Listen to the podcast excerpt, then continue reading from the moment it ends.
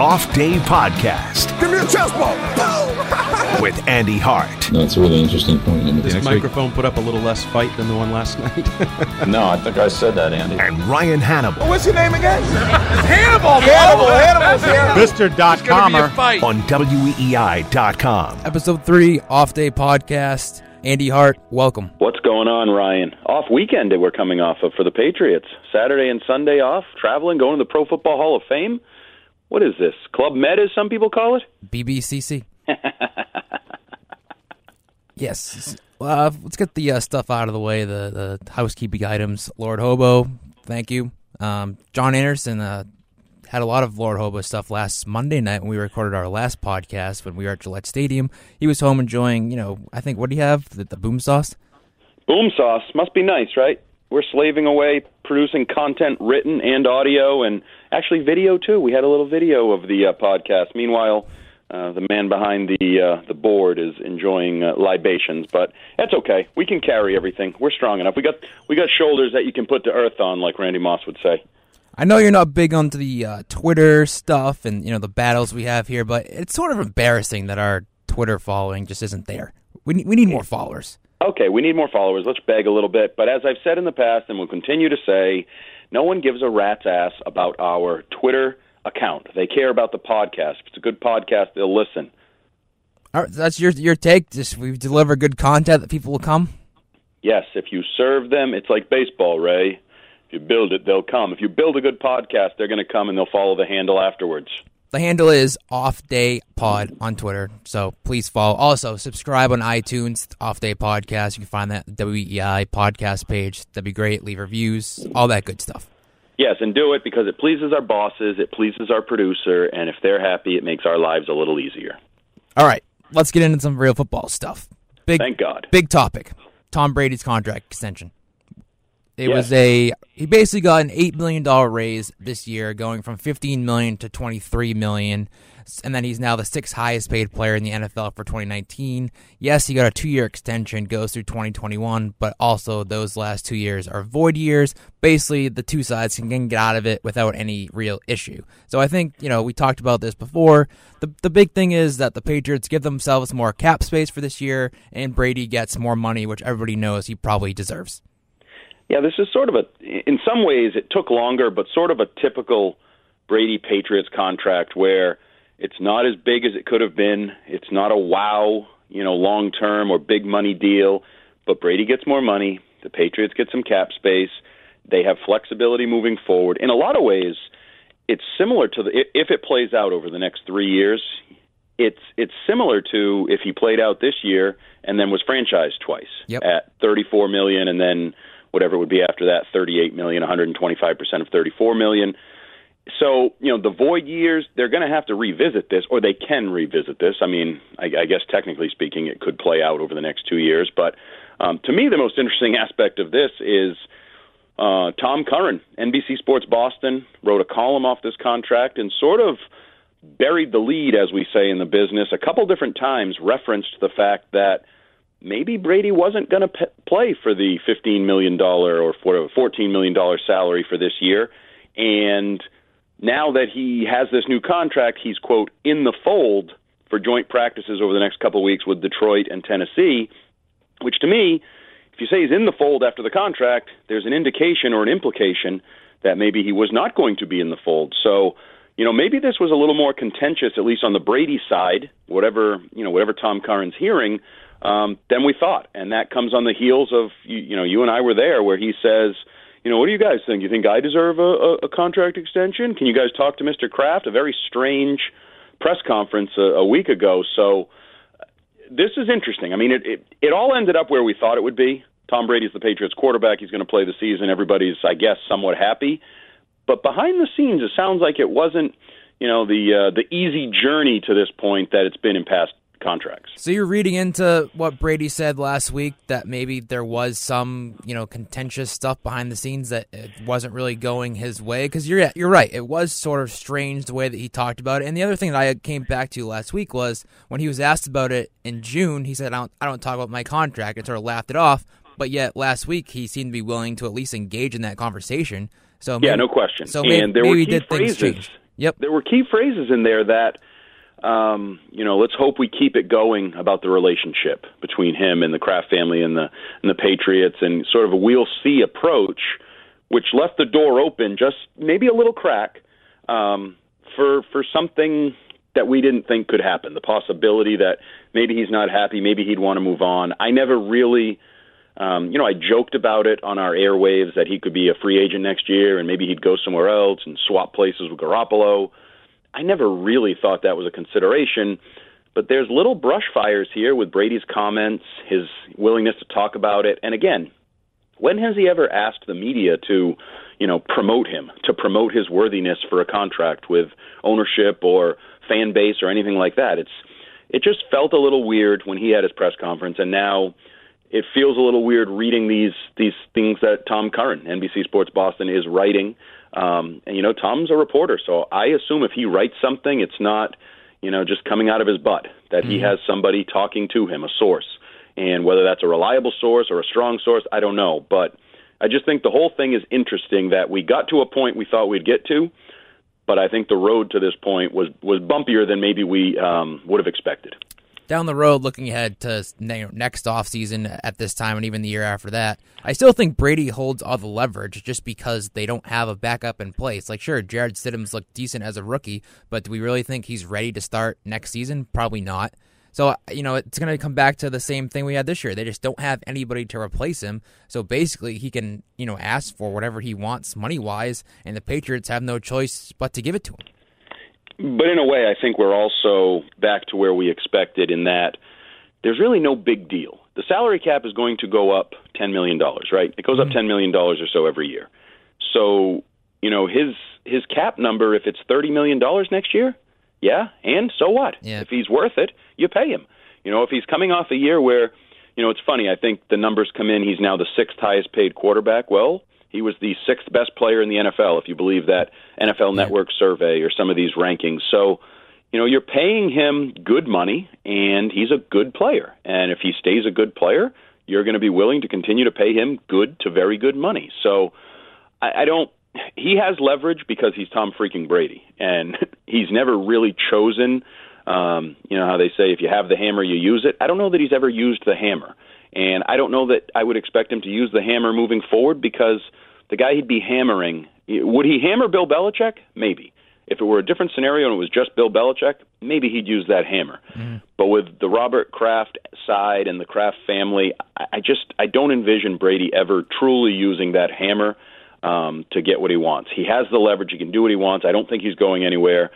But I think I, I think it will always be a workable relationship, even if it's a little bumpy to get to the end point. I think this is another contract where neither side really got everything they wanted or really pushed the issue. And in the end, you have the same alliance you've had for two decades, getting ready to, you know, embark on another season. One thing as we're sort of going through this, and maybe some of this stuff comes out in the next coming days or weeks, whatever, how this got done, but I'm just sort of thinking here where Robert Kraft wasn't at the Hall of Fame ceremony Saturday night maybe he and Tom Brady were working on a contract. We always heard these stories about how Brady's contract always gets done, you know, just working with Robert. And so maybe maybe this got done Saturday night. Maybe Tom and Robert sat down somewhere in Foxborough and hash out this contract, and maybe that's why he wasn't at the Pro Football Hall of Fame for Ty Law's induction. It's certainly a possibility. Um, you know, I hadn't really thought of that. Um, I, I, did. I just did as notice, we were talking. Yeah, I did obviously notice the absence, um, but I hadn't really thought of that. Um, and then you find out the deal does get done. I did want to point out that um, I think we were right all along. They did clearly didn't have to wait for any specific date in time. No, no August um, sixth deadline or whatever everybody was saying. Yeah, uh, they reached this deal before that deadline that everyone was reporting. Uh, other than us, I don't believe that was ever an issue. Um, sounds to me like the issue was the pending season, and you know, again, go back to Tom Curran. The the pressure was Brady wasn't happy. Maybe Brady was thinking of not, I don't know, practicing or not playing, whatever. Whatever you read into Tom Bra- uh, Tom Curran's column, uh, I think that was the pressure more than any date. It, it was to get this done and get moving forward because this team has a lot of other issues. And you, you talk about the cap space that was created, five million dollars. Where are they going to use that? You know, can they use that? Can they put it to good use? Um, you and I have sort of talked about and joked and I think maybe good use of that would be uh, the prorated portion of Rob Gronkowski's uh, contract when he returns. That's your Use take, that not mine. Uh, it's a great take too. It's, it's not even a hot take. I think Nope. it's a great take. Um, you know, Sure, it, c- it could happen. I just don't think that Rob Gronkowski has any plans to come back and play this season. Well, you're wrong. I'm right. All right. Well, we'll we'll have to re- revisit this conversation in October when when the discussions really you know kick off. Um, Ramp up. Ramp up. Yes. The Brum, brum. Um the other news, so to speak, I guess this weekend was they signed wide receiver Cameron Meredith, placed him on PUP. Don't really think we can really expect much of him, especially for a week one, just because of his injury history. He's still battling a knee injury that he seems to have had for, for multiple years now. But when when healthy, he's a productive player. Do you think this was just a case of them seeing the talent that he had and him being available for basically for free? And if he works out, he works out. If he doesn't, he doesn't. Yeah, roll the dice. Uh, we've seen the the wide receiver position for uh, a little over a week in training camp, and there's been ups and downs. You know, individual players I think have had ups and downs. Guys like N'Keal Harry. Um, you know, you certainly look at a guy like Maurice Harris, who the first few days flashed and then kind of quieted down a little bit. Um, we haven't really seen Demaryius Thomas. You know, reports out of Detroit are that he's looking more active and, and maybe could be getting closer to, to doing something on the practice field. He's still on PUP. Uh, Dontrell Inman, real slow start, then had one decent day of practice. So if you look at that group as a whole, Jakobi Meyers coming on as a as an undrafted rookie, your guy Ryan Davis. Not anymore. I'm, I'm off that train. Oh, okay. was, You're off Ryan Davis. Yeah, it was a quick exit. I'm on the Jakobi Oh. Meyers trade train. Okay, as you should have been all along, like I have been. So It was just one the- week. The sooner you learn to just follow my instincts, we'll be better off as a podcast. But anyway, um, yeah, the wide receiver position. It, it, you know, I, I, I've said this before. Any receiver that has NFL talent, I would kick the tires on, and I think that's what Cameron Meredith is. That's the guy that caught 66 passes a couple of years ago. Bad knee injury, misses 17. Only played in like six games last year. In 18, landed on IR again. Wasn't really productive, but you know, see what he has. And it may just be a case of Malcolm Mitchell, where you know the the talent is there to be an NFL contributor, but you know the knee just isn't healthy enough, isn't able to get him on the field. But at this point, I think you're throwing things against the wall and hoping you can come away with four or five guys as a receiving corps come September that that are good enough for Tom Brady. Another receiver that just can't seem to go away. And I, I just don't understand why this is like a daily conversation. Josh Gordon, everybody, you know, asking for updates from Belichick, the NFL. Like nothing has changed. And to me, it's just really frustrating because of everything that he's gone through and everybody's just basically like you know hoping and begging that he's allowed to come back. Like what what's changed for Josh Gordon to all of a sudden come back? And I just I don't know. I'm, I'm sort of irritated by how this is always a daily story. You know why isn't Josh Gordon on the Patriots roster? Well, obviously, out of Canton this weekend from Howard Balzer um, was that Gordon has indeed applied for reinstatement. Um, what I would say is changed isn't necessarily a Josh Gordon thing. I don't think he's conquered his demons, quote unquote, over the last six or eight months. I don't think you can bring him in and say, okay, he no longer has any chemical issues in mm-hmm. terms of alcohol or drugs. I think what you look at is the way the league is treating these issues and the way really society is treating these issues is changing. And it's no longer three strikes you're out and you're, you know, death penalties type things in terms of employment or, you know, your career or what you're seen as. It's, you know, this guy has a sickness, it's an illness, he deserves multiple chances. You know, we need to work with him and try to be productive, moving his his career forward and quite frankly just his life. And you know, I have no idea whether Josh Gordon is better off in football or out of football. Josh Gordon, the person. I don't know if, you know, football adds structure that even though it hasn't worked a number of years, going back to Cleveland, obviously, and then going back to college and high school, it hasn't worked. But where would he be without the occasional structure of football? Would he be worse off? Would he be in a darker place? I don't know. And, you know, that's something we may or may not find out. But He's applied for reinstatement. He signed his restricted free agent tender earlier this offseason. And then from a Patriots perspective, I'll say they need Josh Gordon. You know, I think he dramatically alters the depth chart at wide receiver because he still has talent. We saw it last year. He's not what Josh Gordon once was, but he still has talent. He can still help this team, and he immediately becomes your number one receiver, basically. He and Julian Edelman, however you want to look at it, with a slot guy and an outside guy and he certainly would take a lot of pressure off N'Keal Harry and as his development, and put a lot of pressure on defenses to just at least consider him as a as a dangerous threat on the outside. So I can understand why fans are sort of lusting after Josh Gordon and why media people want updates and continue to talk about it because quite frankly with as as questionable a depth chart as they have he would come right in and, and be a key factor for this team. I just think that's the reality. I agree completely with you from the off-field stuff and you know how football could benefit him and you know how the league's trending towards these issues and, and you know having more you know leeway I guess for you know from this compared to other things. But from a Patriots perspective and a football perspective, it sort of shows where they are at wide receiver that they're depending on a guy that you can't even count on if he gets back to the roster to be there the whole season. It, it just shows how desperate they are at that position and how sort of poorly they approached this offseason at the position and what they're left with right now. And so to me, it's just it's not a good sign that, you know, we're at, you know, August whatever and we're hoping that Josh Gordon gets reinstated and finishes out the year, which we don't we don't even know is possible as we saw last year. It's just to me it just shows that they don't have the bodies at the position and now we're left with people doing what we did last year, scrambling for for help at the position and then ended up by trading for Josh Gordon.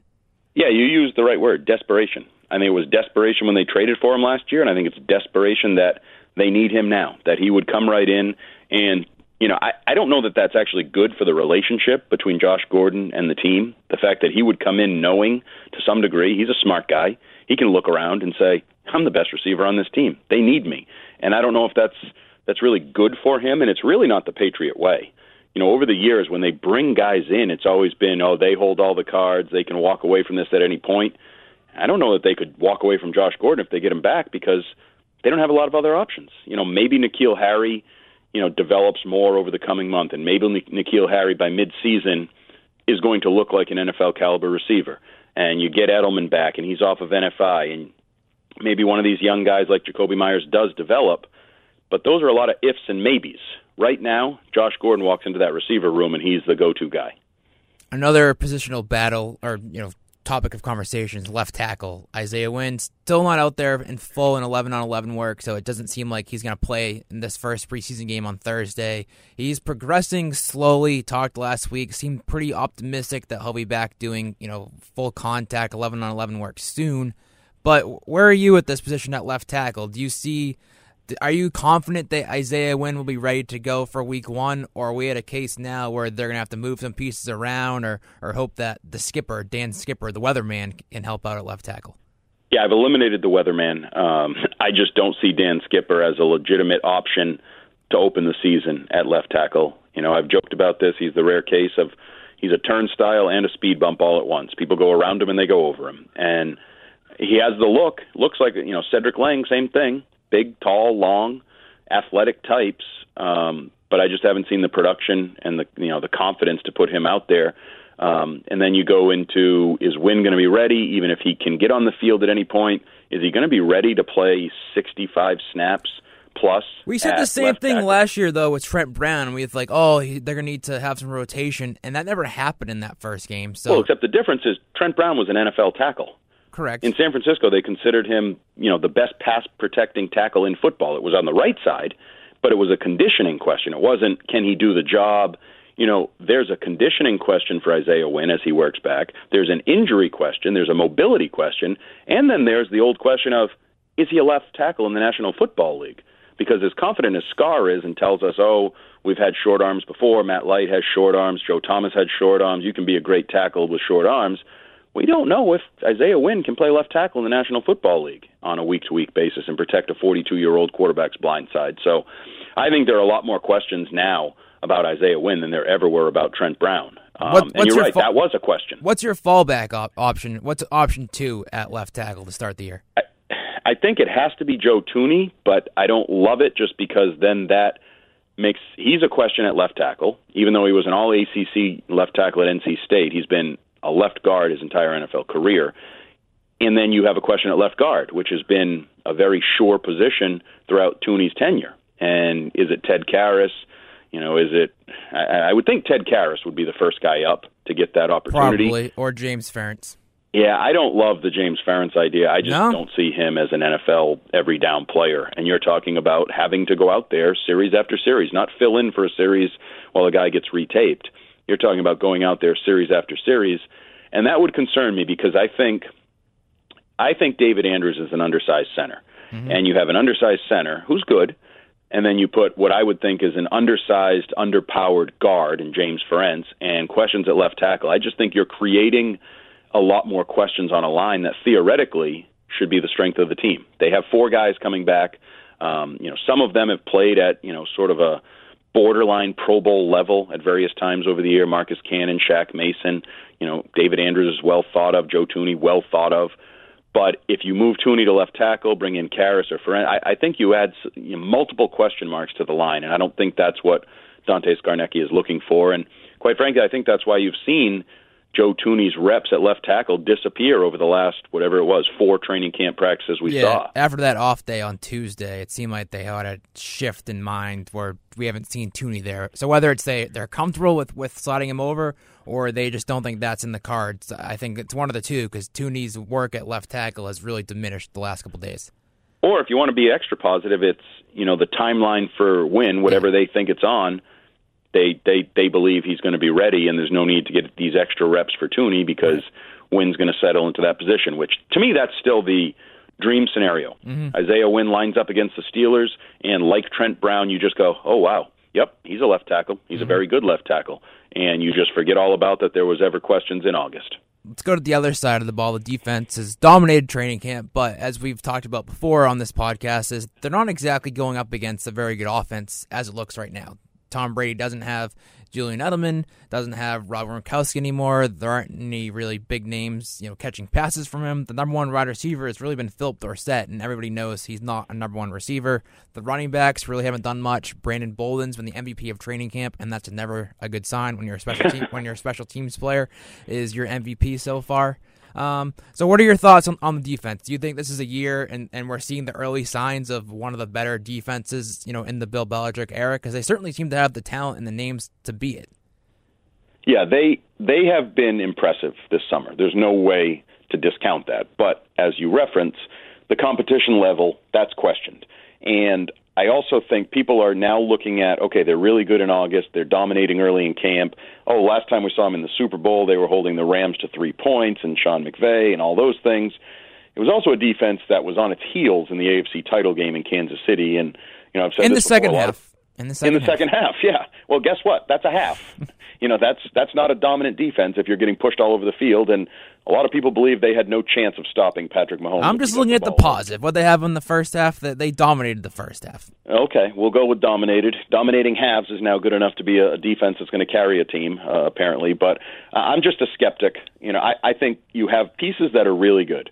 I think Stephon Gilmore is a really good cornerback. Yep. I think he's a number one cornerback. He has settled in nicely, assuming you play mostly man defense, because I don't think he's a great zone corner. Which they even what he did. they the seem to realize that he's better suited in man. Right, and I think J.C. Jackson is too. So I think they're uh, going to be a man coverage team more often than not. You have great depth in the secondary in terms of you know third, fourth cornerbacks. Jonathan Jones vying for a roster spot is a competitive NFL cornerback. Um, you look at safety, and they have the three guys they've always had. Now you add Terrence Brooks to the mix. Looks like he's got an opportunity to have a role on defense. So I think that back end is really good, and I think linebacker has a chance to be really good. My one question there is is what Dont'a Hightower is because I thought during the regular season a year ago um, Dont'a Hightower looked like he sort of monitored him, monitored himself and took it easy, and then in the postseason you got the really good Dont'a Hightower again. Um, I, I don't think you can afford for him to sort of just brother-in-law through the season uh, with the hopes of getting to January and then flicking the switch as you know Kyrie Irving would sort of suggest. So I I would be concerned about that, but they have better depth up front at linebacker.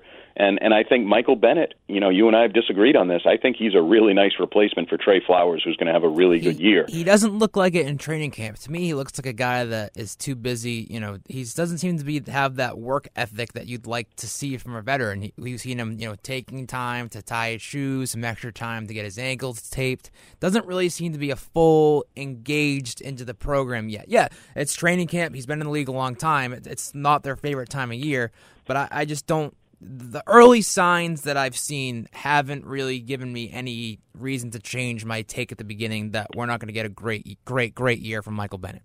I really wish I had a uh, box that I could drop in my own drops here because I would go right to Allen Iverson. Talking about practice, talking about practice, not a game. You're talking about practice on a training camp field, and you're already questioning the work ethic and what you're going to get out of Michael Bennett. I think it's I think it's too early for that. Um, you know, I know he arrived late at camp, and you know they had a personal issue to deal with, and, and I'm not sure what that was. And I've seen the same things you have in terms of you know retaping his ankles seemingly every day in the middle of practice, and it takes a while. Um, but I just think he still has talent left in the tank, and you know I don't think I don't think Corey Dillon was the best worker when he was in New England. I don't think Randy Moss was the best worker when he was in New England. They've brought in veteran guys before who've been really productive, and I'm not saying that, you know, Dillon went out and broke the franchise rushing record, Moss went out and broke the NFL touchdown record. I'm not saying Bennett is going to go out and break the sack record, but I think he's going to go out and give you a legitimate replication of what Trey Flowers was, a versatile defensive edge player who'll give you six or eight sacks and really help you be a good defense. And I, I'm still upbeat on that. But um, to get back to the the bigger topic here, I don't know that this defense is ready to be dominant, and this defense is ready to be sort of the face or the identity of the Patriots right now.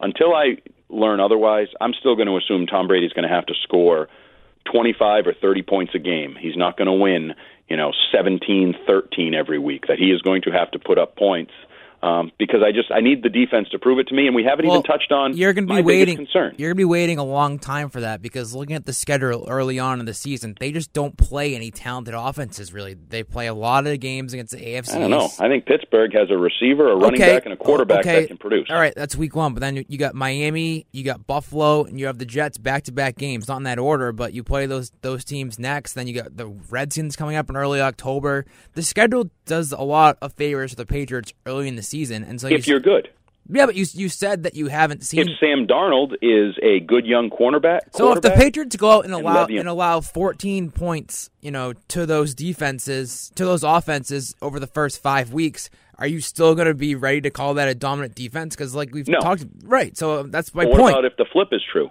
What if Sam Darnold comes out and throws for you know 28 points and is throwing the ball over the field, and Le'Veon Bell is making Yeah, the linebackers look slow and old? then it's not then it's not a good defense. But what I'm saying is that they can go out and allow those points, and we still won't know how good the defense is because of the competition.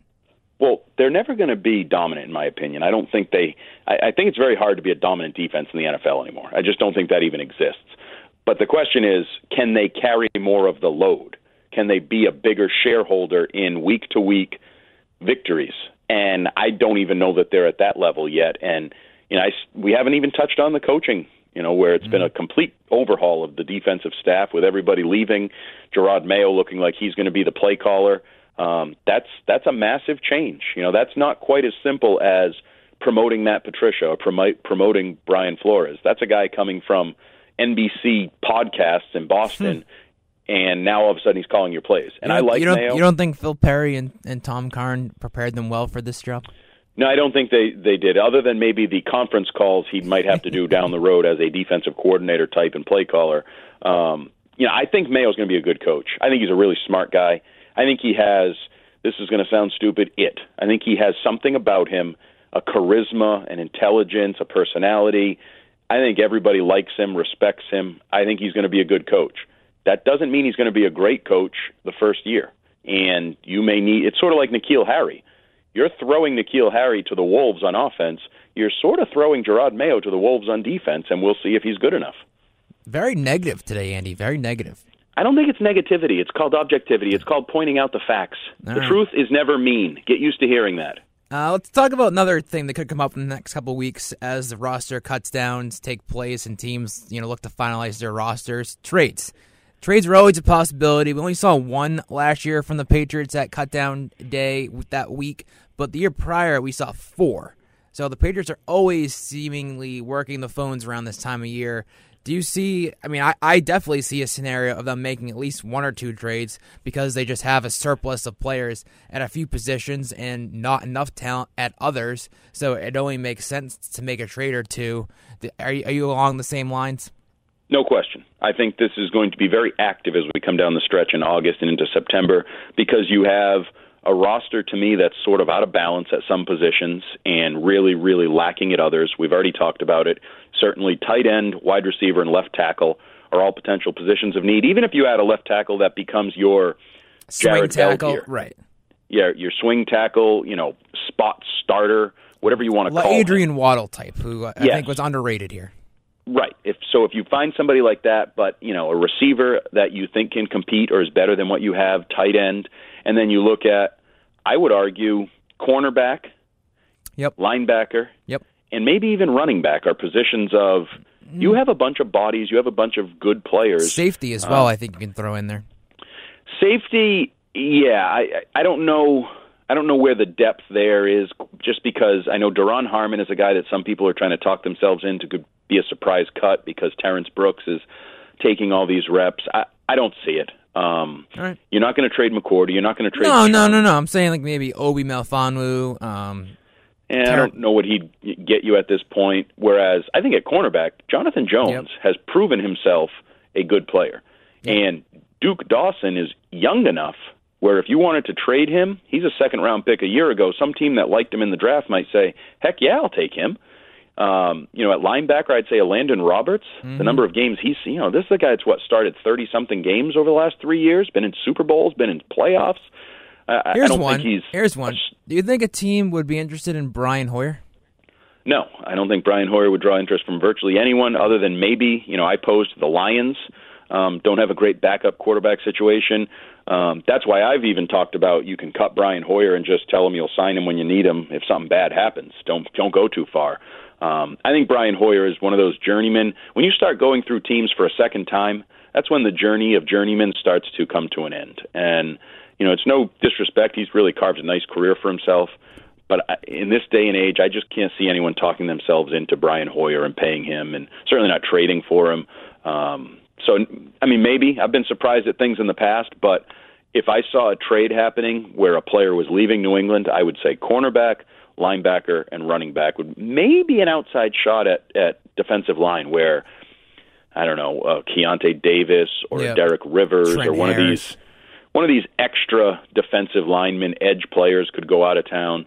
Um, those would be the positions I think Belichick could deal from, you know, a position of power as he looks to, you know, supplement, complement some of his other talent at the, the weaker positions. Looking ahead to the end of this week, first preseason game is Thursday, but I think a word of caution should be don't go into this game expecting to see a lot of, you know, Tom Brady, um, Sony Michel, uh, Joe Thuney, Shaq Mason, Stephon Gilmore. Not going to be a game for that. They're going to get most of their work done in the joint practices and, and you know, working on situational football there. So, word of warning, you know, don't go into that game with high expectations. What will you be looking for in that game Thursday night? In the game, probably absolutely nothing. Not Um, some Jarrett Stidham? I mean, little bits and pieces. You know, I'm always a believer. Anytime I'm like Belichick. Anytime you, You have are? an opportunity, yes, a lot like Belichick. Unfortunately, I think it's because I covered him for 20 years and his theories and philosophies and things have been beaten into my head. But anytime these players step on the field, it's important to them. It's an opportunity to to show you don't stink, if anything else, right? You know, to show you belong in these NFL circles, even if it's just in the 90 man roster NFL circles. If you're sort of that borderline practice squad player camp body, prove you can compete. Um, but I think you nailed it. I think the actual practice action this week, the joint practice action, is where you're looking to really see some improvement or some validation of what you think. Okay, Jakobi Meyers, you're going against other corners, new looks, new defenses. Continue to show that you're an NFL competitor. Continue to show that you're going to take hurry up reps with Tom Brady and you deserve those reps. And on the flip side, Stephon Gilmore, J.C. Jackson, yeah, you guys have been damn impressive covering Braxton Berrios and Ryan Davis.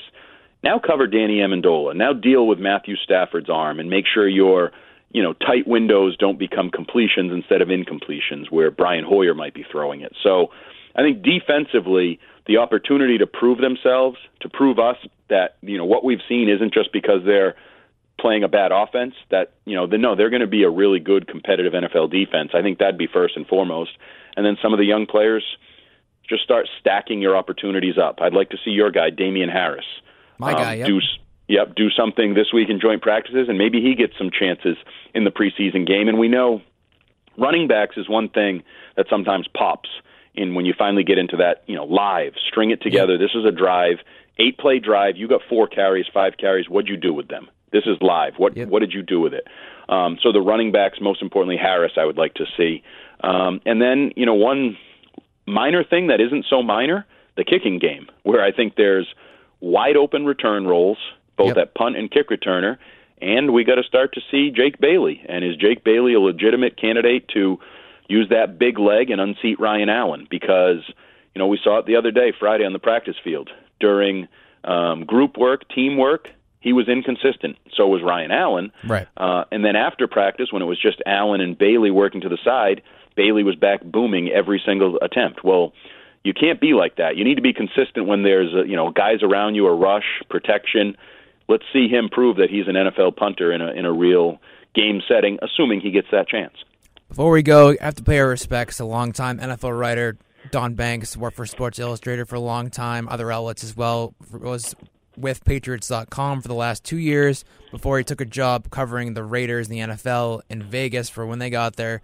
Sadly, passed away in his sleep Saturday night after the Hall of Fame ceremony. I know Andy, you worked with him for a little bit at Patriots.com. What what were your memories of him and, and just working with him on you know a weekly basis? Uh, great guy. Um, and I, I'm not one that, you know, when, when people pass away, I think everybody forgets the bad about people and just it goes to Twitter and social media. And this guy's a great guy. That guy's a great guy. Don Banks was a great guy. Um, I would challenge anyone to find somebody that didn't like Don Banks. Um, you know, you Bill Belichick respected him. Gil Brandt, just the names around NFL circles respected him. But more importantly, you know who liked and respected him? Interns, young people, young writers that he came across. He was just a genuinely good guy who would talk to anybody, help anybody. Did not have, you know, I worked at SI, air about him. Um, just a, a genuine good guy, and th- it, this sucks. Uh, I'm not going to lie to you. This one, this one struck a nerve with me. I, I got closer with him over the last six months of his time with Patriots.com at the Super Bowl. Then we went to the owners' meetings, having dinners, and this is a guy who came up through the newspaper business, started as I think delivering newspapers, then doing agate and just working his way up, and then you know became Sports Illustrated. You know was covering a was a beat writer covering the Vikings in '98 when Randy Moss had that great season, and they probably should have gone to the Super Bowl. Has just seen so much and so young. You know I think 56, mid 50s at the Hall of Fame game, covering it for his career was you know sort of going in a new direction. Got a new job in Las Vegas. Um, you know was going to be covering the Raiders in the NFL in Las Vegas, and you know to go in his sleep at at the Hall of Fame game, I guess in some ways is appropriate. And and you know they always say that's the way you want to go, go in your sleep, but you don't want to go when you're 56. And um, just really sad for his family and and everybody around him. But I will say, if you're going to go, you know he went out with the world loving him. And again, I don't think you can find anybody with a bad word to say about Don Banks. And just a really good guy, really good writer, really good reporter. Um, who's, as I said, his career was taking off again, and it's it's it's just such a shame. thoughts and prayers go out to him and his family uh, as well from everybody. Um, that's it for this week. We'll uh, be back at it next week, wrapping up the first preseason game, looking ahead to the second one, which is also joint practices in Nashville. I will be there for Wednesday and Thursday, I believe they have their practices. So we'll have a lot coming. Um, we'll still be working this whole week, blogs, columns, all that stuff. WEEI.com. Andy and I will be grinding away. And please help us out with our bosses. Go follow everything. Subscribe to the podcast on iTunes, wherever you get it. Follow us on Twitter and Facebook and all the other crap of social media. But just enjoy the podcast and follow. Yes, and and we want to encourage interaction. Any Yes, questions? please. Call us out. Yell I at can us. guarantee Yes. we just said multiple things that fans, listeners don't agree with, that are stupid, that people need to call us out on. Do it. Do it on social media. Do it via email. Do it however you want to do it. But we will respond to it next week. I'll call you dumb if I think you're dumb, or I'll say, you know what? That's a great point if I think it's a great point. We'll hold you to that. All right, Andy. We'll, we'll talk to you next week. All right, see ya. Bye.